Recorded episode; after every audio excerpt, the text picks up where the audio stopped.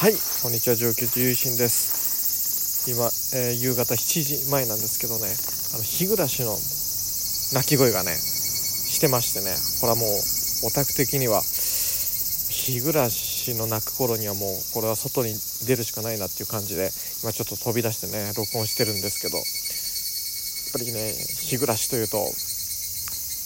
夏ですよね。夏だし白川郷にあの行きたくなりますよね。いや本当に。白川郷ってあの合掌造りが有名じゃないですか。あの雪深い雪国だから。その除雪だったり屋根から雪を落とすようにっていうような、まあ、そういった作りで角度が急な屋根になってるっていうことなんですけど。あれ前からあの全然建築とかそういう知識がないんであの疑問に思ってたことがあってああいう合掌造りっていうのはこういうこういうあの新潟とか越後の雪国でももともと見られたりしたんでしょうかね。今残ってるのがそういった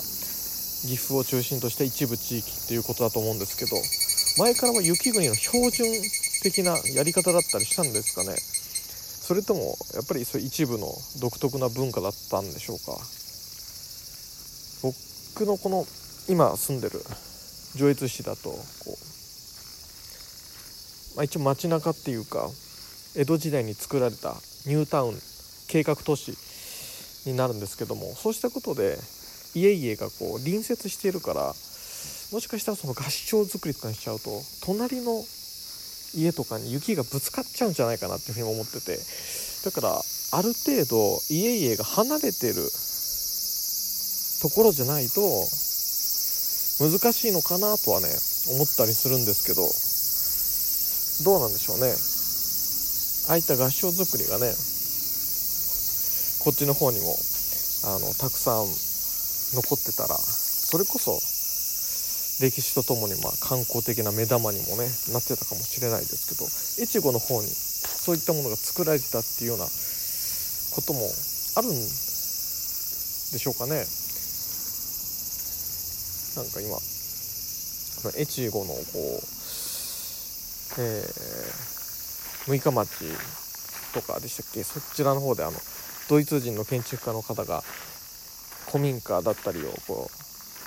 うリノベーションしてそれですごい人気になってて NHK でもそういったドキュメンタリーが放送されてますよね。そこではもしかしたら合掌造り的なのが残ってたりとかしたんですかね。そういったこともなんかふとあの興味を